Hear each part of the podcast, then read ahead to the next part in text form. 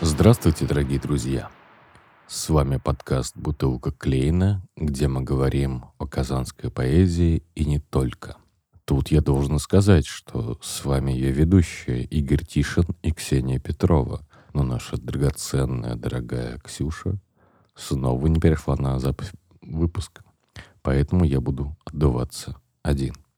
Сегодня у нас в гостях поэт, который не уверен, что он поэт, Вадим Гершанов. Здравствуйте. Спасибо, Игорь, что ты меня пригласил. Я постараюсь сформулировать что-нибудь на эту тему настолько, насколько я могу почувствовать сопричастность к поэзии, казанской поэзии или к тому, что ее может заменять в моем сознании. О чем будем говорить, Вадим? Мне кажется, наша беседа может иметь форму такого непринужденного потока. Начать нужно, наверное, с понятия поэзия. Хотя, когда я шел, я думал, о поэзии мы, наверное, говорить особо не будем, потому что то, чем я занимаюсь, является ли поэзией, не является ли это поэзией, вопрос достаточно спорный. Может быть, я для себя это решил, может быть, я это еще и не понял. Ну, возможно, твои вопросы наводящие помогут мне к чему-то прийти более конкретному. Ну, что такое поэзия, например, на твой взгляд? Вот это такое широкое понятие. На самом деле сложно сформулировать э, с учетом того, что я пытаюсь отнекиваться от того, что я занимаюсь действительно поэзией. Когда речь идет о каком-то представлении на публике. Вот. Но я начинаю всегда подходить к каким-то глобальным понятиям, экзистенциальным истинам, что такое поэзия, какая функция человека э, выразить в виде текста свои понятия. И я начинаю вот практически тонуть в этих глупых, тупых рассуждениях, потому что, видимо, в полной мере не обладаю подобным поэтическим даром. Когда можно с легкостью что-то сформулировать, а потом, да, оттачивать какие-то слова, искать их, подбирать под те несформулированные образы какие-то фразы. Вот это у меня не получается. Поэтому и пришлось подойти к такому достаточно несуразному маргинальному жанру, о котором, наверное, придется еще сказать несколько слов. Да, разумеется. Комбинаторика. Почему ты решил заняться комбинаторикой? Это вопрос относится к тому, почему мы э, решили заняться той или иной профессией или тем или иным хобби. Настолько это бывает результатом случайных обстоятельств, что если в этом начинать разбираться... Ну, и в моем случае это тоже достаточно определенная случайность. Поскольку, наверное, в каждом человеке в той или иной степени существует стремление что-то творить и креативить, то в какой-то момент мне попалась на глаза одна рубрика в одной старой газете, где среди прочих лингвистических шарат мне попался палиндром, и мне захотелось просто попытаться сформулировать, создать какие-то палиндромы, которых на самом деле в интернете пруд-пруди, куча, миллион, и огромная часть повторяется друг у друга. Ну, то есть, на самом деле, это было не очень интересно. И я понял, что, создавая, придумывая какие-то тексты, которые почему-то должны читаться в обратном направлении точно так же, но это настолько банально, это просто ну, головоломка, которая интересна какому-то одному человеку, ну, и если она, она вылезает что-то интересное, ну, можно прочитать, и будет интересно. Но на самом деле повторов огромное количество, и поэтому в какой-то момент захотелось просто закрыться от всего этого.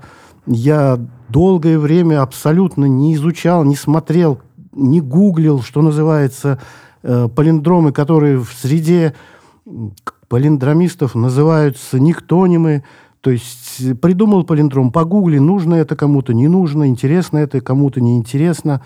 На самом деле все придумано. И вот тогда возникла необходимость создавать некий текст, в котором ты пытаешься что-то выразить, что-то вложить, преодолевая вот эти вот суровые рамки ограничений, формальных ограничений, что текст должен читаться в обоих направлениях одинаково.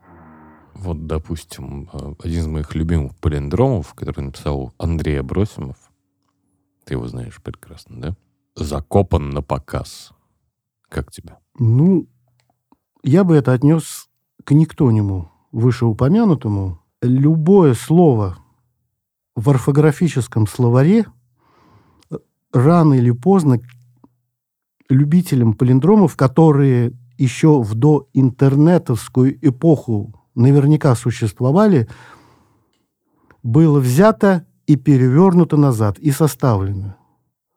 Два слова, одно слово. Даже существуют попытки создать словари палиндромов, в которых более или менее полно представлен весь набор слов палиндромов, фраз палиндромов, и даже какие-то предложения, они тоже могут быть уже придуманы. Попали они в палиндром, э, попали они в интернет или нет. Давай-ка поговорим про нейросети. Тебе не кажется, что они через пару-тройку лет уже смогут заменить именно авторов-палиндромистов? Ну, то есть это же чистая математика, так ведь? И да, и нет. Почему? Ну, если бы тут сидел нормальный поэт, ты бы у него спросил, смогут ли нейросети заменить поэтический текст, э, заменить поэзию. Я думаю, что воп- ответ примерно одинаковый, поскольку в любом тексте автор вынужден отбирать, подбирать слова, чтобы выполнить какие-то требования, которые он себе поставил, или поставил его жанр, или стилистика, которую он пользуется. Точно так же и здесь. Просто здесь ограничения жестче, и возможностей меньше. И, может быть, мозга человеческого не так достаточно для решения подобных задач. Но вопрос упирается лишь в том, а готовы ли сегодняшние нейросети или нейросети завтрашнего дня охватить тот объем информации, который... обработав которой, она бы смогла создать некие образы, которые бы воспринимались реципиентами. А кто такие реципиенты? Это же люди. Смогут ли они для человека сформулировать ту чувственно-эмоциональную составляющую, которую несет поэзия? Это вопрос, по-моему, пока не имеет никакого ответа. Ведь чтобы нейросети смогли на человеческом уровне что-то создать, мы ведь должны дать им необходимый контент. Контент нашего мировосприятия в, в удобочитаемой для них форме, который отражал бы во всей полноте наше поз, познание, степень нашего познания. Сможем ли мы это... Мы, я имею в виду людей, сможем ли мы это сделать, задать этот объем информации? Смогут ли нейросети с технической точки зрения его обработать? Ну, это, наверное, вопрос времени и научно-технического прогресса. Наверное, смогут.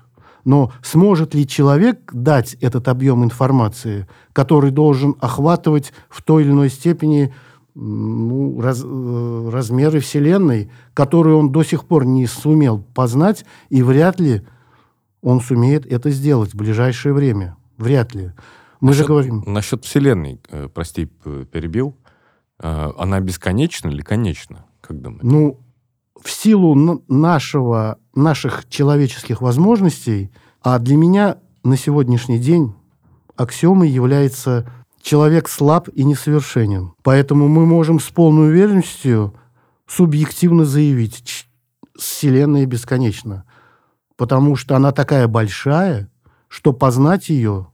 в ближайшее время ну, не видится возможным. У нас огромное количество пробелов, у нас много проблем. И все это говорит о том, что человек слаб и несовершенен. Поэтому готов ли он дать этот весь полный необходимый контент нейросетям с тем, чтобы они сумели еще этот немыслимый объем обработать, в ближайшее время, мне кажется, маловероятным.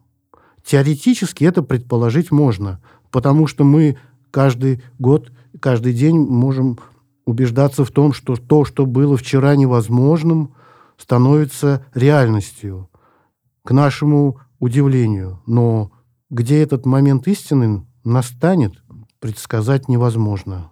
Человечество погрязло в своих проблемах, поэтому глобальных каких-то сдвигов предсказывать сложно, на данном этапе, по крайней мере. А, я иногда думаю, что я ничего не понимаю в этой жизни. Ну, то есть не иногда, а каждый день я понимаю, что я ничего не понимаю в этой жизни. Вот, например, история с глобальным потеплением, с экоактивистами. Зачем они это делают? Тот же Greenpeace. А то есть они как бы говорят, что для того, чтобы спасти планету Земля, но на самом деле не лукавят. Или я не прав? Они же делают это не для того, чтобы спасти планету Земля, а для того, чтобы спасти, в первую очередь, себя. Земля, мне кажется, справится прекрасно без людей. Она же справлялась до этого. Земля была создана в рамках так называемых, упрощенно выражаясь, природных процессов. Поэтому, когда на ней возникла цивилизация, которая ведома цивилизационным разумом или разумом отдельных людей, был ли в этом, была ли какая-то тут точка или граница какая-то перехода в другое состояние? Сказать сложно. До этого все было объективно. Когда появилась цивилизация, вмешалась некая условно-субъективная составляющая, которую представлял человек, который, как я уже выше говорил, слаб и несовершенен. С одной стороны. С другой стороны, так думать однозначно тоже не стоит, потому что развитие нашей цивилизации, нашего общества шло по достаточно объективным законам, которые мы до сих пор пытаемся понять, отчасти анализируя историю, но не всегда у нас это получается, потому что история дает определенный опыт, но, накапливая свой новый опыт, мы начинаем действовать совершенно по-другому, анализируя те изменения, или не, не анализируя, а просто используя то, что на данный момент имеем. Поэтому экоактивисты, чем они руководствуются? Насколько правильно они оценили ситуацию? Насколько точно они сумели отмониторить процессы потепления? И где эти глобальные циклы, которые подтверждают потепление, является глобальным в рамках какого-то краткого периода или периода более длительного, вряд ли они этим могли озаботиться или дать правильную объективную оценку. Человек слаб и несовершенен, несмотря на то, что он достиг достаточно многого в этой цивилизации. И это порой является для него фактором недостоверной оценки. Он все смог, у нас научно-технический прогресс на такой степени, и, кажется, любые цели нам доступны. Но мы спотыкаемся. И я думаю, что и многие активисты этого движения руководствуются, может быть, желанием сделать что-то хорошее и доброе, как многие люди, хотя бы процентов двадцать населения, а в душе, наверное, и больше к этому склонны. Но где те объективные критерии, которые позволяют оценить верность их действий? До сих пор идет полемика. Будет глобальное потепление или не будет, и в рамках каких циклов оно происходит. Кратковременных или длительных. Было оледенение, были потепления. Есть ли точная статистика всех этих процессов? По-моему, нет. Вот представь, не люди, а муравьи. Муравьи бы справились лучше. Смотря с чем они справились. Ну, них... вот, ну вот смотри, нет людей, есть муравьи. Это господствующая раса, так скажем. Повсюду муравьи. Муравьев гораздо больше, чем людей. Почему они до сих пор не захватили власть? Мне интересно поговорить про власть. Почему людям обязательно, я имею в виду политиков, В первую очередь, конечно, не только. Это на всех уровнях работает. Почему обязательно нужна власть? Очень. Почему нужна власть? Ну, я могу уточнить. Вот, ты думал э, когда-нибудь, там, не знаю, лежа в кровати или как-то еще, а вот хорошо бы мне стать президентом? Глубокий вопрос. Думал о таком? Ну, в такой форме я не думал. Потому что я прекрасно понимаю, что я не готов быть президентом, я не готов принимать решения, которые должны выполняться огромным количеством людей. Потому что любое решение, оно так или иначе влияет на судьбы в той или иной степени. Это огромная ответственность. Власть нужна человеку для того, чтобы... Нет, это я не туда пошел. Почему, наверное, существует власть в обществе человеческом? Потому что э, таковым... Так, э, потому что так выстроилась цивилизация. Она начиналась с организации простых организмов, потом появились животные, появились стаи, появились разные сообщества, и в результате развития мышления эти формы перешли в человеческую цивилизацию, тем не менее они не смогли избавиться от тех прежних форматов. Формат вожака, формат руководителя. Людям нужен руководитель. Почему? Почему люди не могут существовать без руководителя, без власти, находясь в идеальном демократическом состоянии, когда каждый сам принимает решение, которое никоим образом не навредит другим людям? Для чего нужны структуры государства, которые регулируют? Для чего нужны силовые структуры, которые следят за тем, что как бы чего не вышло? Потому что если все это уничтожить, то у нас получится, что через некоторое время люди начнут безобразничать, хулиганить начнут. Их нужно будет поставить на место. Не является ли сказанное ранее мной «человек слаб и несовершенен» здесь неким основополагающим принципом? Как мы можем представить наше общество без власти? Никак не можем. Начнется безобразие кругом. Поэтому в общем понимании и сформи- сформировалась вот эта вот такая структура существования государства, власти, когда людей нужно построить, объяснить им, как нужно себя вести, ввести определенные регламенты. Вот тут ходить можно, а здесь ходить нельзя. То есть мы говорим про границы. Ну, про границы, про ограничения, про нормы права мы говорим. Ну, право тоже граница. Ну, так, да. Такой вопрос. Вот, допустим, многие ребята уехали из России после объявления мобилизации. Им есть куда уехать. Я их не презираю, я их не хвалю. Ну, это их решение, так? Но если бы границ не было, и на всей земле было бы единое государство, то им некуда было убежать. Это сплошная тюрьма. Согласен? Я просто не уверен, что было бы единое государство на всей земле. А кто сказал, что оно было бы? Было бы оно единым государством или не было? Может быть, это была некая иная структура, которая не являлась бы государством, а просто люди жили по всей земле, по всей территории. Может быть. Но поскольку наша цивилизация шла путем создания закрытых границами территорий, в той или иной степени закрытых, конечно, то и сформировались очаги различных культур, более или менее продвинутые, условно говоря, может быть, мы же не знаем, какие критерии этой продвинутости, но мешать просто так вот, это очень неоднозначно. Это очень сложный процесс мог возникнуть.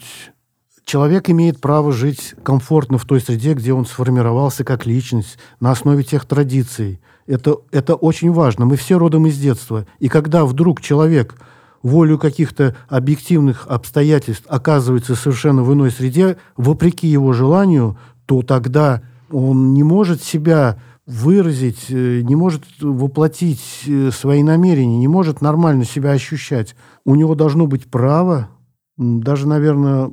Не только это важно.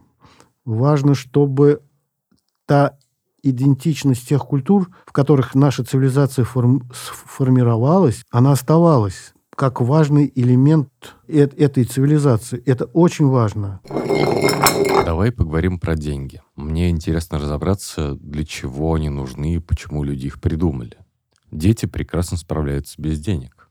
Они говорят: я дам тебе куриную тушку, а ты мне взамен кленовый листок, например. Почему нельзя обходиться без денег? На простом бытовом уровне, наверное, можно было бы обходиться без денег, если бы не было той сложной цивилизации, в которой мы оказались. И там свои законы привели к тому, что потребовался некий эквивалент стоимости. Вот и все. Если человек продает свои тексты, которые вдруг кому-то, оказывается, нужны, то ну, все равно нужен эквивалент. Ну, или что-то другое. Мы же не дети. Мы же уже большие, просто не до конца еще, наверное, выросли в рамках цивилизационного развития. А у тебя было в детстве такое, что ты обменивался листочками? Да, я думаю, что да, было. Не то, что думаю, просто надо вспомнить. И были обмены и марками, и какими-то вещами, которые коллекционировали почему-то все сразу, или многие из класса, или из, во дворе. Опыт бартера детского, конечно, он был, безусловно. Это, наверное, человек в своем взрослении проходит все этапы цивилизационного развития, безусловно. А что важнее? Лист, допустим, березы или осины? Вот как-то можно сопоставить? Мне совершенно непонятно. Береза и осина, да? Два листочка. Что важнее? Это все зависит от того, какие у меня сдвиги по фазе, которые сформулировались в моем детстве. Если я, например, жил, а недалеко был лес или березовая роща, я там любил гулять и бегать, и дышать этим воздухом, ну, то, наверное, я невольно выберу листок березки.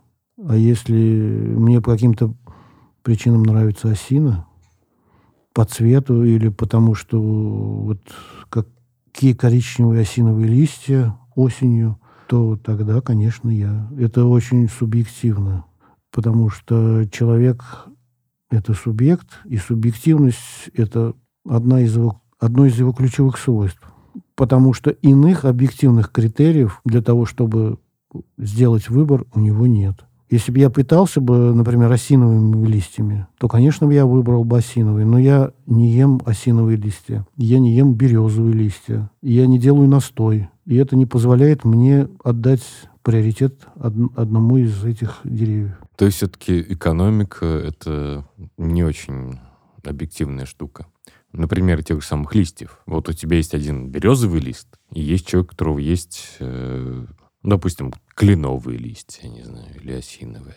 Ну, допустим, кленовые. То есть курс. Вот за сколько ты отдашь березовый лист, за сколько листьев? Все зависит от моей привязанности к определенному виду растений или к листу. Если я, например, канадец, который три недели уже скучает по кленовому листу, то, наверное, я бы мог бы по очень выгодному курсу обменять свои осиновые листья на кленовые, если бы, например, туристы из другой страны мне бы предложили, например, кленовые. А я бы прямо очень хотел этих кленовых листьев. В остальных случаях, мне кажется, это бессмысленно рассуждать. Если у тебя нет потребности в чем-то конкретном, мне вот без разницы. А какие еще критерии тут можно использовать? Я просто пытаюсь разобраться, понимаешь? Мне кажется, что один лист ничем не отличается от другого. Но так или иначе, у нас есть купюры разных стран, и они отличаются по курсу. Я пытаюсь разобраться, как устроена экономика.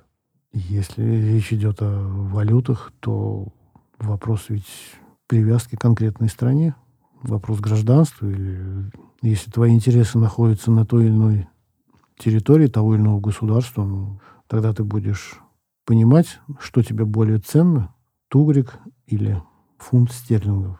В принципе. А если, например, мне, гражданину России, предложат выбор, ну, смотря в какой форме это будет сделано предложение, то, наверное, я более конвертируемые валюты выберу, безусловно.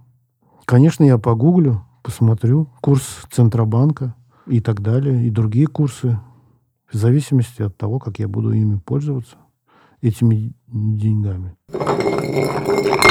Какие у тебя любимые авторы? Мне очень сложно отвечать на этот вопрос, потому что это связано с некими признаниями, которые я не хотел бы афишировать. Дело в том, что у меня, по большому счету, нет любимых авторов.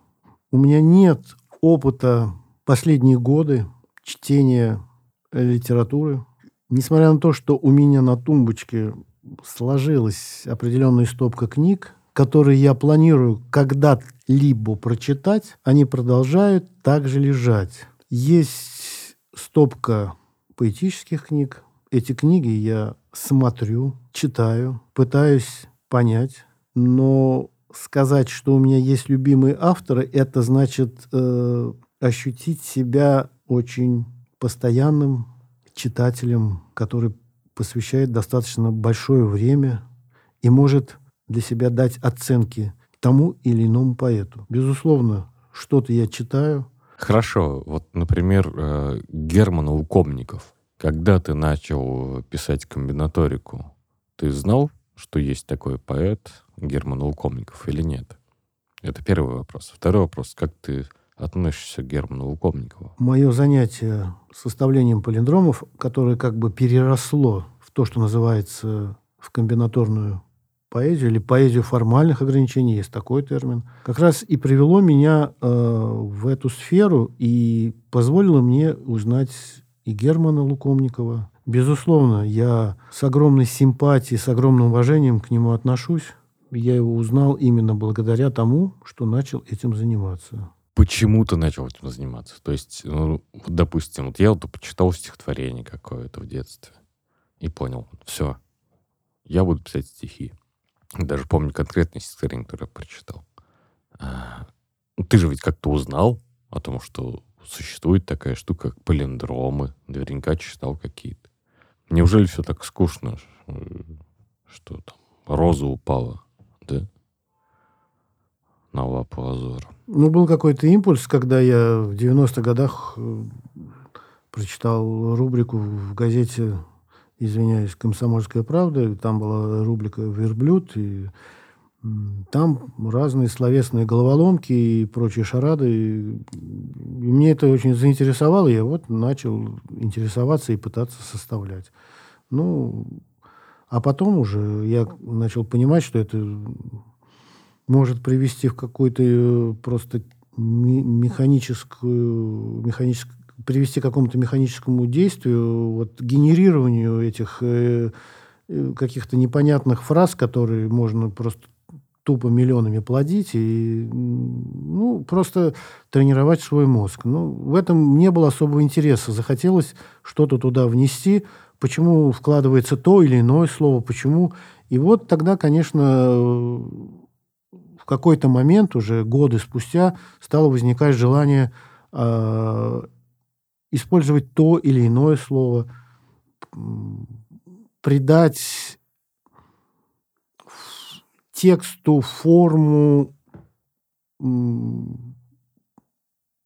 какую-то поэтическую форму, создать некий симулякр, что это не просто вот такой вот э, сконструированный текстик, а это вот как будто бы поэт что-то там такое вот состряпал, такое вот заумное, преодолевая какие-то несуразные ограничения. Пытался как-то облегчить текст. И вот в этом находил какую-то креативность, которая меня привлекала. Потому что приходилось перебирать какие-то слова. И, может быть, в той или иной степени идти путем поэта, который м- говорит себе, что знали бы из какого сора, и нужно подобрать нужные слова. Хотя выбор гораздо сложнее, потому что тезаурус палиндромный гораздо уже. Ну и вот этими убогими средствами пытаться что-то там такое написать. То есть это та же головоломка, но, может быть, немножко вот в таком креативном форматике. Я сноб, и чума, и ясно, бич ума, несу тьму, тьму сорную, не суть, муть мусорную. Нет ума ночами, нет туман очами, я вижу тьмою, я ви, жуть мою. Яви тают, а я несу тьму, тьму сорную, я витаю, а я несу муть мусорную. Над небесами раж взлетает, над небеса мираж взле тает, над небом жизнь зов восписи веет, над небом ж из низов воспи севеет. Над небесами раж, над небесами раж, над небом жизни зов, на дне бомж из низов. Ты ползи, мыкаясь по мерзлоте планет. Ты ползимы, каясь, помер зло. Тепла нет. Ползимы с инеем. Ползи, мы синеем. Сосны, тихо хочешь, в мае тепла нетрезво, со сны тихо хочешь, в мае те планет. Резво, как туманит, как ту манит в мае. Тепла нет, в себе дым и раж. В маяте планет все беды мираж, как туманит, как ту манит в маяте. В маяте планет, в маяте планет все беды мираж, не сущий в себе дым и раж, несущий в кусте ласков.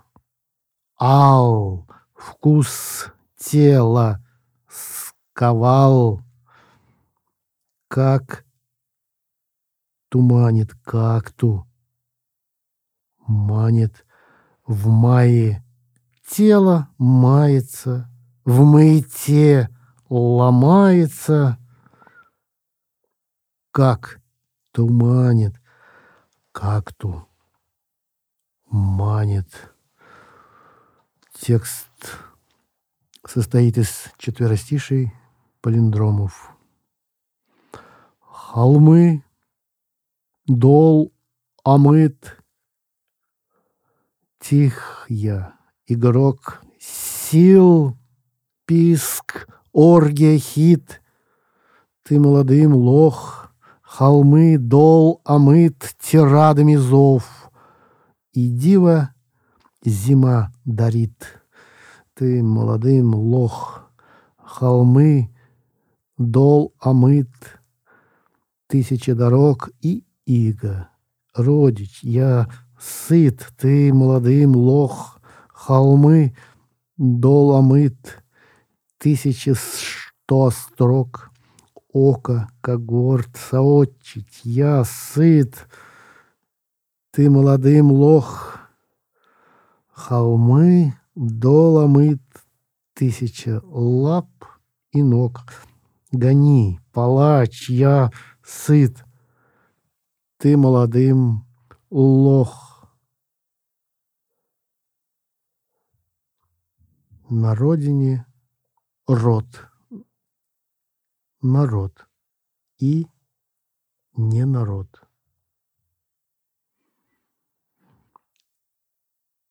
Иго, дымы и гады мы.